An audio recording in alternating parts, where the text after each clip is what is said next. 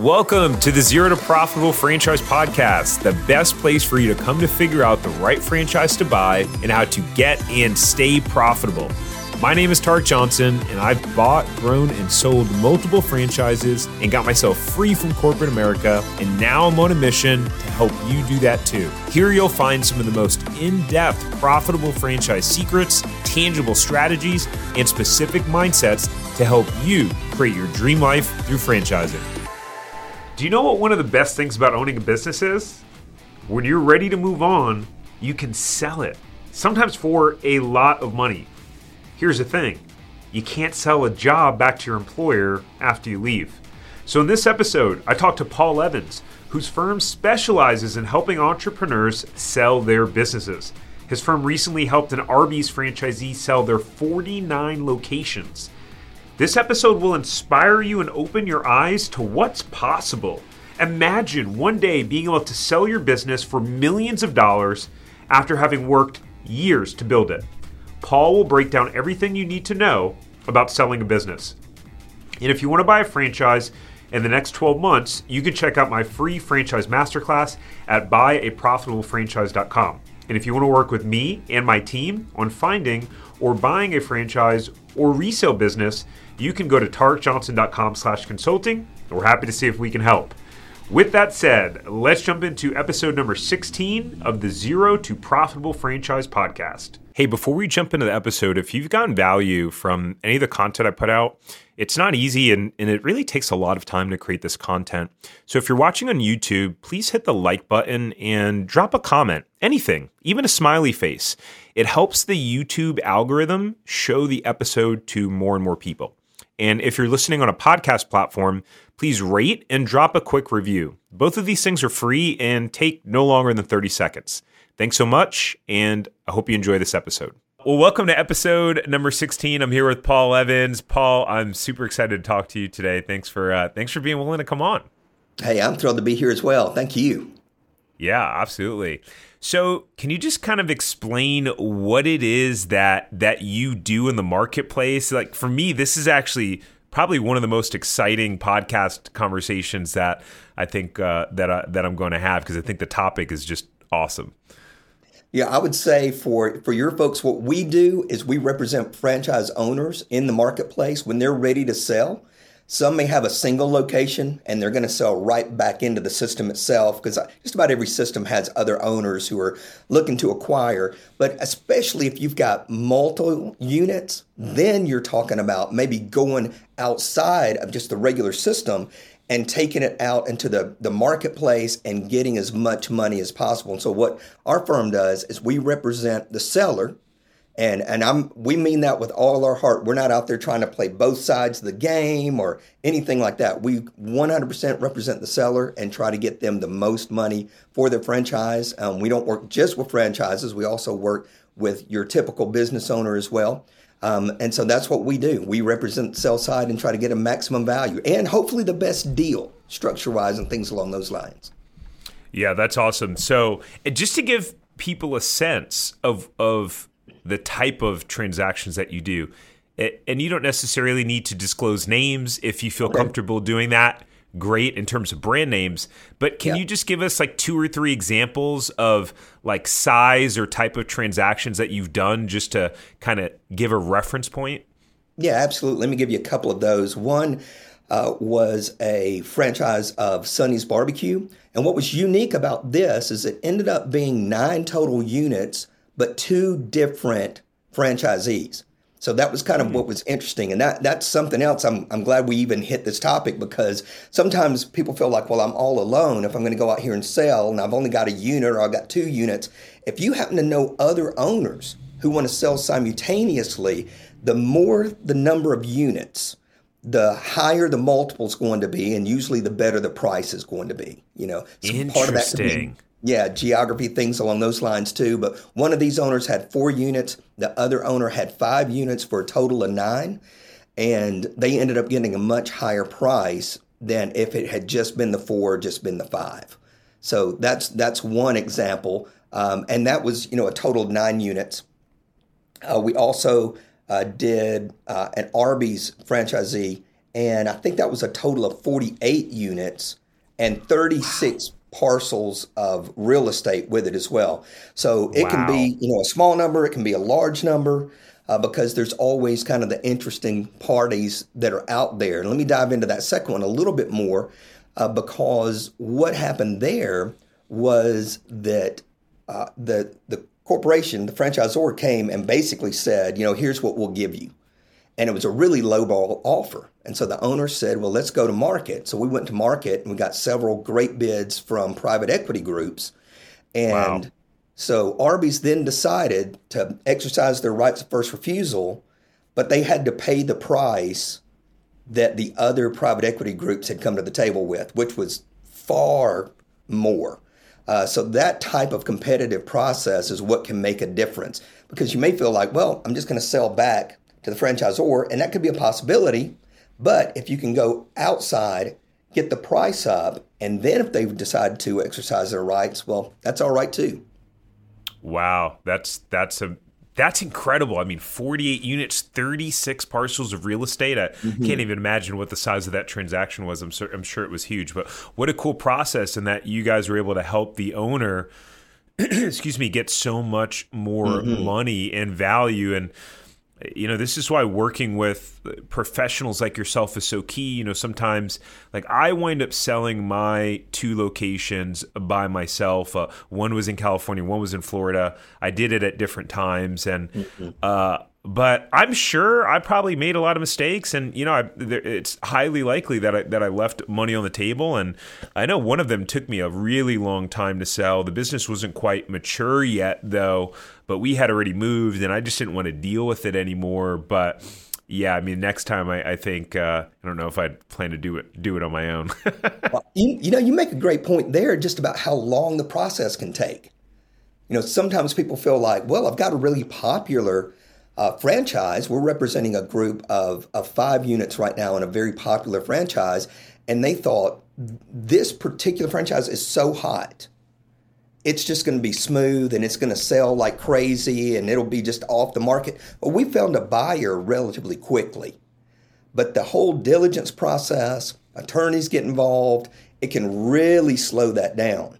And, and yeah. so that's one of the things to remember that when you're ready to sell, realize that it could take could take three months if you had somebody sitting right there with you with money in hand, or it could take six or even nine months to really get the deal done. Yeah, that's a yeah, that's a good point. Yeah, really interesting. Because in in in what I do now, I have a, a number of clients that buy resales. It's kind of become a, a specialty of mm. mine, and in really a coaching capacity uh, right? Because I'm not like a licensed broker or anything like that, but in a coaching capacity, just kind of helping them through navigating some of the due diligence and and contingencies and different things like that. And but what's cool is I would have never had that experience if I wouldn't have went and sold my my, my businesses on my own. But yeah, sometimes the process can can yeah definitely take a, a long long time. So cool, man. Well, so how how in the how in the world did you get into doing this? Like, like this isn't something that you sit around as a kid. Like one day I want to help people like sell their businesses, right?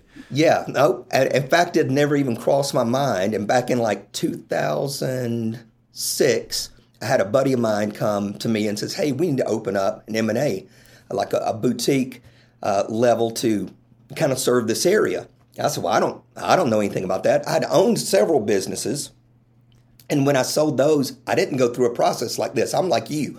I just found somebody that was willing to buy it. So I had no real clue about representation or any of those things. And so that started in 2006. And then in 2010, we merged in with Carr Riggs and Ingram, which is a top CPA firm here in the US. I think maybe they're top 20 or somewhere around there. And because that was going to be corporate, I decided, hey, I'm going to pull back out and I'm just going to go and do my own thing. Did a lot of training, a lot of speaking, a lot of online courses uh, that I taught, and so all of that took place. And then about, I guess it was about five years ago, uh, one of the partners, Joel, called me and, and said, "Hey, uh, I've got something to run by you. You, you want to you want to catch some breakfast?" I said, "Sure." So we went to breakfast, and he was telling me about this position.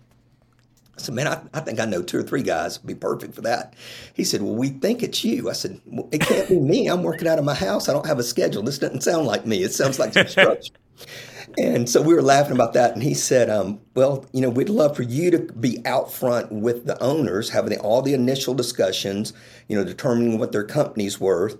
And so I don't tend to run the process. I tend to have that initial meeting just to decide what's the best course. Sometimes I meet with somebody and, yep, you need representation. Let's move forward. Other times I'm working with three clients right now. They don't really need full representation. They just need to make sure, like what you're talking about, let's make sure that the diligence is okay. Let's make sure the structure is okay. But they don't need that full head on support to go yeah. all the way through the process. And so, you know, I, I, thought, well, okay, I'll do that. And so that's that's worked out really well. Just love meeting with business owners just because they've put their heart and soul into something. Uh, they some for some of them, this is going to be the only time they sell their business in their life. You know, yeah. and they're looking to make sure that they get out at a level that secures their future. So we're cognizant of all of that, you know. And uh, I'm working with a couple of franchise owners right now that we're not even charging them. We're just simply having conversations with them. They're going to be bought internally. They already had somebody at the table and they were just kind of nervous about a couple of facets. So we're happy to to give some direction on that without going, okay, we're signing you to this full engagement. Get ready to spend your life savings in this process. so we're just not wired that way. Part of that could just be our Southern heritage that we don't want to be uh, treated unfairly, and so we want to treat people fairly as well. Yeah, that's that's awesome. Very cool. And for this is actually for me and for the viewers, what's the difference between, you know, what you do in your firm versus if someone went out and hired a business broker or is there any difference? There, there is somewhat of a difference. Often, a business broker is going to work a little bit more locally, and the the size of the transaction tends to be a little bit smaller. Uh, whereas we tend to play in a field that's called lower middle market. And so we're looking for businesses that probably have a revenue of around 5 million or above. Uh, and some of those can, can get pretty serious. But our buyers tend to be, you know, not just the corporate level, but also that private equity level that often business brokers aren't really playing in that field. Uh, it's just mm-hmm. it's just a different form of of what direction do you need. In fact, this morning I recommended uh, someone to, to go online and do some research because we weren't a great fit for them. But I want to make sure that they got helped. And so they're going to be using a local business broker because it's a really small local company that our national contacts may not be interested in, but they're probably have a couple of dozen buyers locally that could be very interested in this company. But what we don't do is come in and say, uh, since we don't have your local contacts, we're just going to try to figure it out we're like, okay, it's really best for you to do something locally. Let's do that. And so that that tends to be a little bit of the difference between a business broker and somebody like us that technically we're labeled an investment bank, but I found that nobody knows what that is. And so I usually just say we're we're kind of in that five million and above range. So that that tends to to connect a little bit better. Yeah, it's interesting because when I went on the website um, uh, for for your firm, I noticed that it said a FINRA register, a FINRA registered broker dealer. Um, yep. So yeah, that's uh, that's very interesting. So that's the that's the world that I come from. Yeah, I I started getting my investment licenses uh, when I was uh, 19, about 15 years ago or so, and wow. and uh, so I was in financial services for many years un- until. Um, about 2017, 2018 after opening our, our first franchise. So wow. I, I know what that's like to deal with that level of regulation. It's strict. I mean, it's no it, joke. It is very strict. Yeah, and my background's marketing, um, and so I would um, I came in, you know, with the marketer mindset, and mm-hmm. they were compliance said, no, you can't say that. You can't say anything's guaranteed. You can't make a promise. And so changing all my language to uh, you might receive.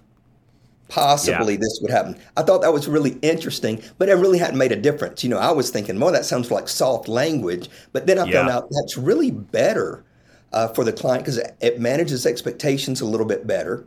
Mm-hmm. Um, there's not any big, you know, giant promises that are being made. Uh, we'll we'll definitely have clients that'll come in and say, um, you know, we didn't really like your your market assessment because I already had a group say they'd pay me twice that. And we said, well, they're probably not registered. And most likely they're going to retrade. They're going to tell you this price up front, but then they're going to get in to look at everything and realize you were doing some things wrong and they'll start cutting that price back. So, so I think we're probably about 90% accurate when we give a number. It's pretty close to being in line with that. But again, what I said earlier is that we usually say, this is the number you're going to hear.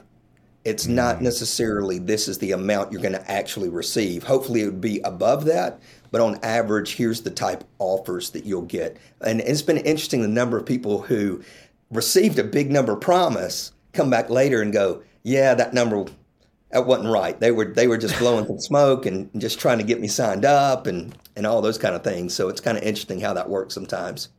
Oh, I'm sure people play all kinds of games. Well, I this is this is an exciting conversation because you know we were we were kind of saying before we hit record, or maybe this that part will get interjected that you know for people that you know a lot of people that maybe are working for a company and doing well. like if you work for a company 10 or 15 years, you can't sell your job back right. to the company, no matter how much revenue you produce for that company. So the idea that you can go out and build a business. And okay, yes, you might have to work harder in your business and sacrifice more time, and it's constantly on your mind. But when you're ready to leave, you can sell. I mean that that is a that's a totally different mindset that I think you know I don't know that everyone realizes, and hopefully this conversation will kind of wake them up to it. But in the franchise world, I'm sure you're seeing this a lot. Uh, what I'm seeing is constant articles and uh, you know PR news wires going out about this private equity firm buying this franchise. There's a lot of consolidation happening, not mm-hmm. only within franchisors. Um, but them also buying groups, like you said, or or, or you know five unit deals or, or different things like that, which is really interesting. Did you did you hear about um, Xponential Fitness? They're publicly traded now. They're yes. a big franchisor, and they bought a brand called Rumble for an obscene amount of money. I think it was like three, four hundred million dollars or something like that. When they had like four locations. Now, I didn't see that piece. I, rem- I remember a little bit of that, that news wire coming out, but that's really interesting because they're just seeing how they can expand it. You know, they're thinking, here's how we're going to grow this. They've already got a plan that they believe in, they've already got money backing them. You know, so so to be able to see that possibility early, and that's one of the things that private equity group really loves to do is to come in and buy the fran- franchisor. They love to do that. Doesn't always happen. But once you see that happen, their next step is usually, not all the time, but then they start approaching the owners because they want to scoop all of them in. You know, so let's let's just say that you saw that a group bought, I don't know, Kentucky Fried Chicken, and they they bought that group, and then suddenly, as an owner, you can say, okay, they're getting ready to acquire as many as possible. Because what do they want to do? They want to own as many locations as possible, so they can then sell it all collectively to the next group. Mm. And the, the more owners that they have out there uh, that are not coming back into the system, then that's just part of their profits they're going to miss on their exit. So they're mm. thinking about this collective and just how many they can get. And so another thing that's kind of interesting, it really depends on the popularity of the franchise. But if you're in a popular franchise, then even selling one unit is not hard. Because if there is someone out there that has as as many units as possible, and they make it a goal, actually, I, I, want, I may be incorrect on this, um, but I think that there's a gentleman that lives here in Montgomery that decided, hey, I'm going to end up owning 250 Burger Kings. And last last I looked at his count, which was a couple of years ago, he was at like 135. But he decided this is what I'm going to do. I'm going to buy as many as possible. And so somebody like that who actually announces in an article, I'm going to buy as many of these as possible. Well, then there's really an opportunity for other owners if the timing's right for them. Uh, because most of those guys are not out there, you know, buying anything that's distressed. They're wanting to buy some good, solid locations, and they'll pay a fair price for that. You know, maybe not as much for a single location as they would if it was 10 locations, but still that possibility is there. And certainly, like I mentioned before, if you knew some other owners that you could get together and sell all of the units together to a, a person or a group like that, there's an advantage on that value wise. Interesting. So, in terms of valuations, like to Mm-hmm. piggyback on that, what do you see are the industries that have are there industries that have higher valuations than others? And if so what are they?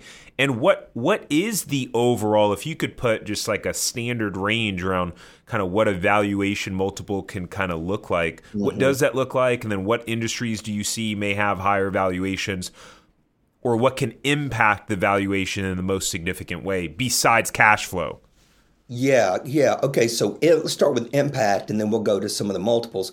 You know, impact can be anything as as little, say as little as the owner, it, it like the actual franchise being dependent on the owner. Like the owner can't leave it.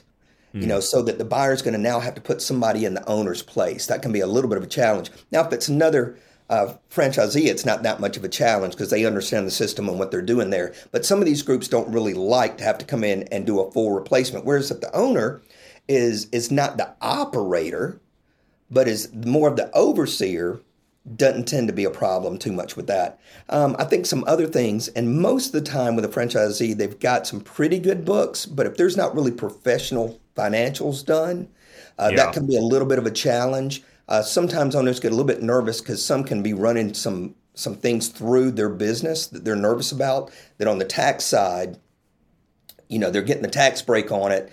But when it comes to our side, we want to add back as much as possible to get their EBITDA level or their net income level as high as possible, right? And Yeah. so um, that doesn't hurt the owner as much as they think it does sometimes. Uh, And so that, but making sure that the the um, the financials are really done by a qualified CPA professional uh, can really make a difference. Um, other things that can make a difference is just making sure that you've operated according to all the procedures and regulations. You know, normally you have, but every now and then there's somebody trying to slip some things through uh, with their franchise. None of your people would do that, but we've seen it out there in the marketplace, so that can that can make a difference. And then um, whether or not that it's a competitive bidding process can make a difference. You know, if there's like I mentioned earlier, if there's one buyer at the table, totally different than if you've got five buyers at the table. So that can affect value a, a little bit. Uh, let's see what else. Well, look, I guess a multiple wise, it really depends on what it is. So let's say it's in the ranch, um, restaurant space, then it could be as low as a 3x multiple. Uh, and it, it might be as high as seven, depending on the popularity and also depending on locations. Uh, if you're talking about the health market, like a couple of years ago, I guess about three years ago, uh, there were a lot of groups really rolling up dentistry offices in, in franchises, and they were paying, you know, around 10, sometimes as high as 12. You know, so healthcare tends to be higher. Anything, I say anything, and I got got to make sure I'm not saying anything that sounds all inclusive. Um, what they really love is recurring revenue. So if, if the franchise is either recurring or it's repetitive, uh, repetitive you're going to see in a restaurant. Obviously, if it's doing well, the same people are coming back through pretty regularly. If it's recurring, let's say it's car wash system, very popular, especially because they've now got so many of those systems that are doing the, the monthly subscription. So anything subscription based can be really good. Anything in the pet space, you know, we we would say that you've got people that are, um, I guess you know, with pets, we're we're that's part of our family, and so anything in that space can do well. And uh, veterinary clinics were being rolled up a while back, and so that's kind of interesting. And those always tend to be a little bit higher uh, multiples than something that might be considered more basic, like a restaurant. Yeah, that's fascinating. I never thought about the uh, the pet industry. So those those are some good points, which you talked about. Okay, if you're owner operator or uh, or semi absentee, kind of um, the industry. Those, those are interesting, uh, uh, different uh, points. Um, and then so out, you know, outside of just uh, you know just pure profitability, like a lot of people talk about owning real estate for your franchise. You mentioned this with the with the Arby's transaction, mm-hmm. 48 locations, 36 parcels of real estate. how often do you do you see that happening in transactions? and how does that how does that impact a sale or the like the potential complexity and even value? Yeah, it it tends to not it, it tends to not impact the value of the business itself mm. unless the location's just so prime that somebody's like, okay, I've got to have that piece of real estate with it because of where it's located. But it's usually a good time to sell the real estate as well if you're going to sell it because even if the new franchisee is not wanting the real estate, there are a lot of other groups, third party groups out there that are more than happy to buy the real estate and then do a lease back and start a new lease with that new owner. So we see that mm-hmm. a pretty good bit uh, because private equity tends to not, and we do about 70 percent of our deals are private equity. Uh, they tend to not want to own the real estate, but they don't. What they'll do is sometimes they'll actually buy the real estate with the package and then sell the real estate off, and then just do a lease back with somebody else who's really into real estate. Um, but really, it'd have to be location to make the biggest difference in value. But as far as selling the real estate at the same time, usually not too difficult. But it, it does yeah. make the, the transaction a little bit more complex, but you know, not not so much that it's not worth moving forward with it if you feel the timing's right to sell the real estate as well. Uh, we're we're selling a company right now that has a pretty large amount of real estate, and the parents of the owner own the real estate but don't want to sell it, and so they're just continuing the lease, which is we feel like it's pretty substantial, but it's like their regular living income. So yeah. that's fine too. If you want to hold it and lease it to whoever the buyer is, not a problem.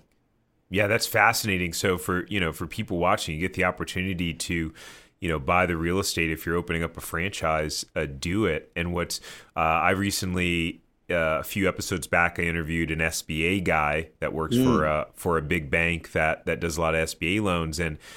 And he was talking about how when you are buying the real estate in that transaction, you get a 30 year term on the real estate as opposed to a 10 year term on the SBA loan, which is very interesting and makes it much more realistic for right. for someone to be able to afford that, right? Yeah, that makes a big difference because you when you're talking about that loan length and being able to afford it because you can have a deal crash because the lease is just too much or the payment's going to be too much. Because one of the things that we do when we're working on financials is that we put them in the format that the buyer wants to see it. And so, mm. you know, we're always having to ask the question Okay, so if you're leasing your own property to yourself, is it in a separate entity and are you paying market price?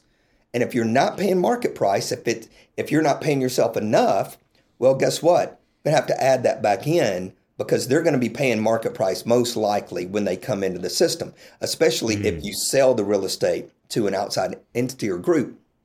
On the other hand, if the market price is too high, you've been just making extra money over here on the side with a high lease. That's going to have to be diminished a little bit so that it's fair to that buyer because they're going to pay market price. They, they don't mind if they get a lease that's below it, but they definitely don't want that's don't want one that's above it. So it makes that's a difference. A that Thirty point. years a good move. Yeah, yeah, interesting. And so if someone ha- if someone has a business, right, and they're thinking, all right, you know, I, w- I want to sell in a couple of years, or I'm, I'm not sure, I may want to sell soon.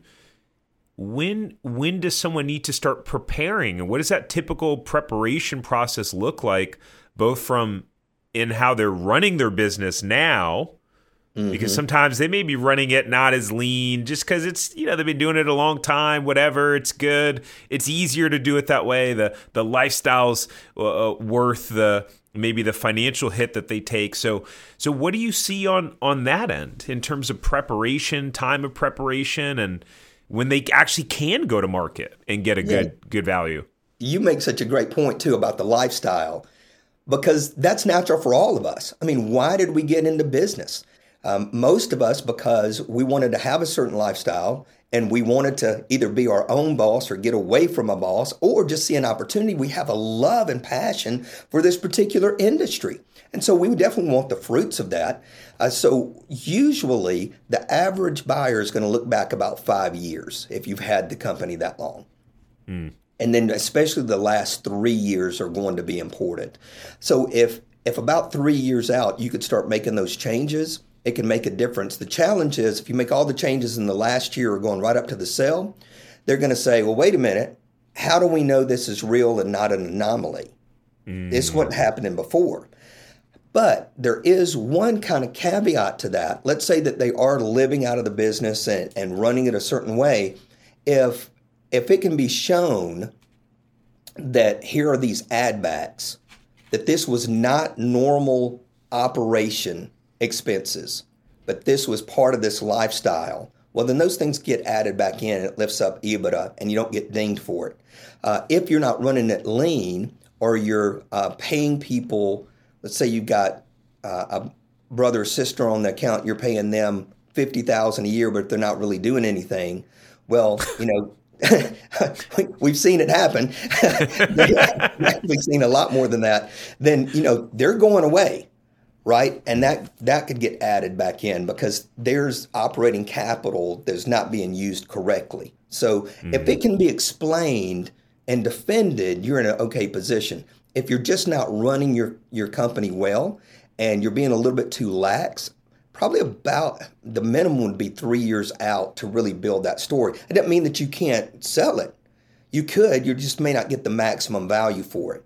Uh, unfortunately, whether with a franchise or with um, just a regular company, sometimes we'll get somebody to come in and say, "Hey, I'm I'm ready to sell," and we have to say, "Well, you you want to sell, you're not actually ready to sell if you want the most money."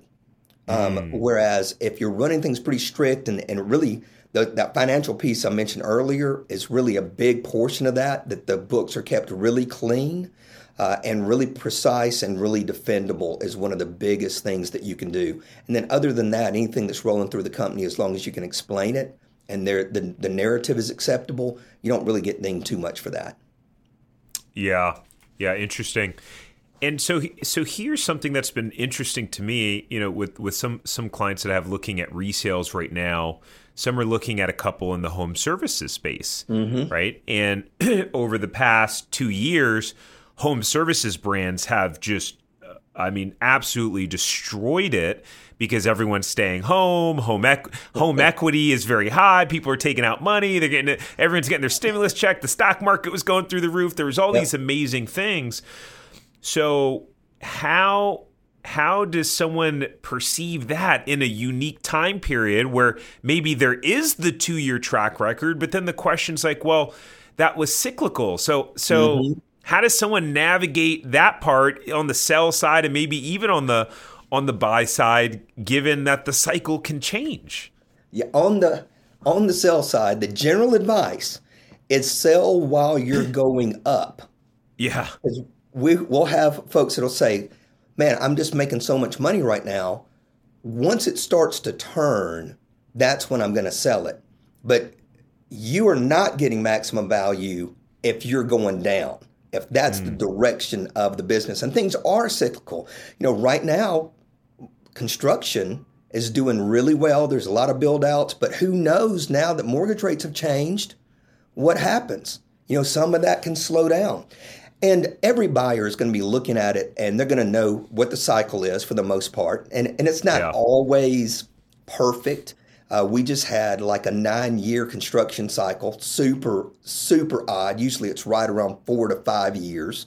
So, you know, a different trend that took place there. Uh, the COVID years, we had a company that wanted to sell that had, had did great because they were doing lab testing during those those two years of COVID, and they couldn't sell based on that because they knew it would be a shift. You know, mm. they would tell mm. everybody, "Look, we're doing all these millions of dollars," and they're going, "Well, yeah, but are you going to be able to sustain that?" You know, and that's usually the question: Is this sustainable? And they know the markets well enough to know it's sustainable or not. And you know that there's certain brands uh, and franchise that tend to be very stable, and others tend to be very cyclical. I mean, who would have thought too that during COVID that a lot of fast food franchises, because their drive-through stayed open, some of those wow. really escalated, you know? And we even have a group of 10 restaurants, uh, more in the fast casual sector, where uh, it was three owners, one owned five, one owned three, one owned two. The guy who owned five immediately shifted to curbside service and built an outdoor deck. Mm. Had two incredible years. The other two did not did not make that move. They had two terrible years.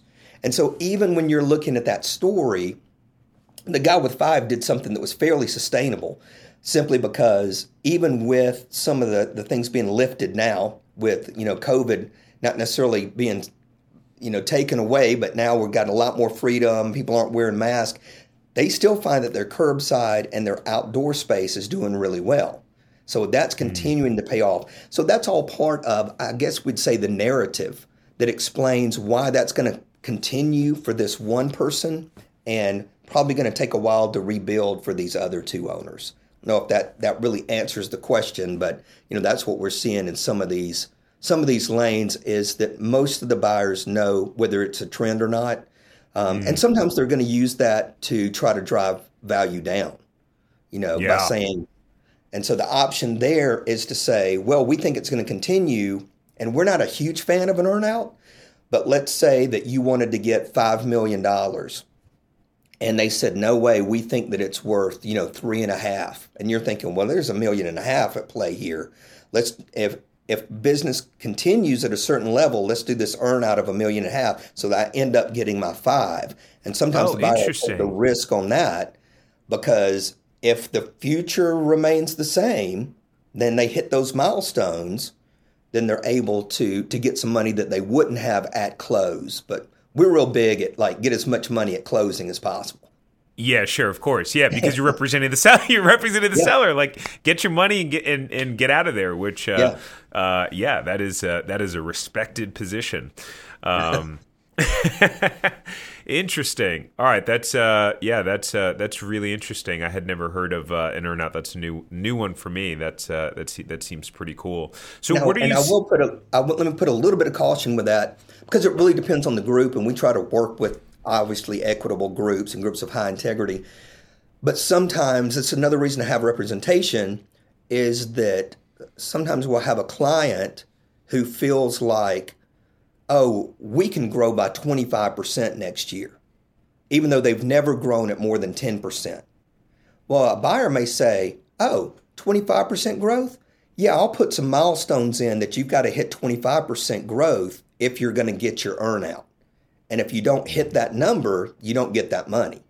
So, you know, we have to be really cautious on the structure to make the earnout as attainable as possible instead mm. of it just being in the, the client's mind like, oh, I've got another million dollars out there, a million two dollars out there, or two million dollars out there.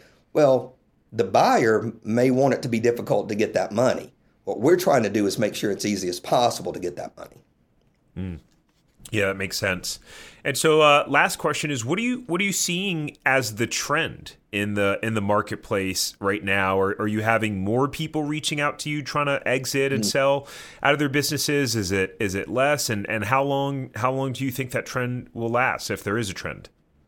Yeah, that's that's a good one. I wish I had the crystal ball on it. I will say, as far as conversations, conversations are through the roof. There's a lot of people talking right now. There's a little bit of nerves because of the interest rate uh, structure, and even on the buy side, you know, they they were borrowing like say 60% and 40% equity on a deal, and they may have to move that to 60% equity and 40% in debt, and it mm-hmm. changes their dynamic, their risk profile, uh, what they're trying to tell the re- the investors what the return is going to be. So all of those things are a little bit in play, but it, it tends to be that the multiples are still remaining fairly strong, not as high as they were about three years ago, but fairly strong. And there's still a lot of appetite in the industries, almost as a whole, of the buyers being out there and being active.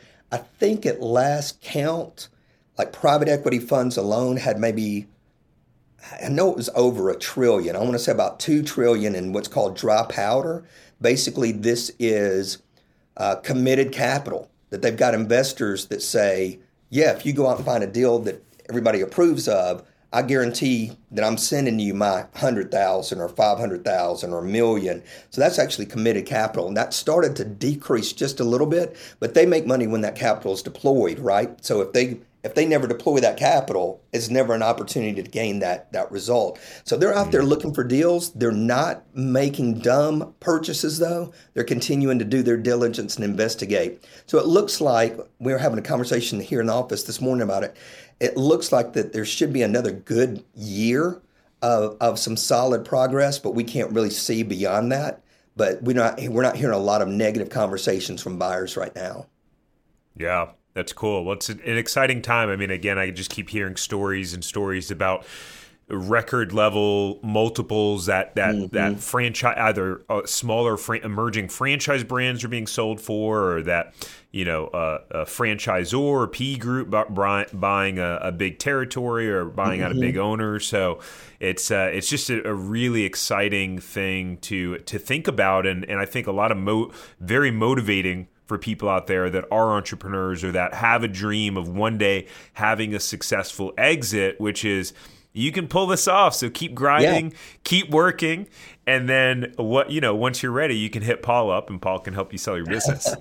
and I'll tell you one more thing, just super quick, is that you know if if you're wondering if the timing's right, we don't ever try to get into timing too much. If you feel like now's my time, you know, when you go to market until you get all the way to the end, it's still your decision. If you don't get the number you like or you don't like the structure, nobody's going to be standing there forcing you to do a deal that's not good for you, not right for you, not best for you. Your family doesn't like it.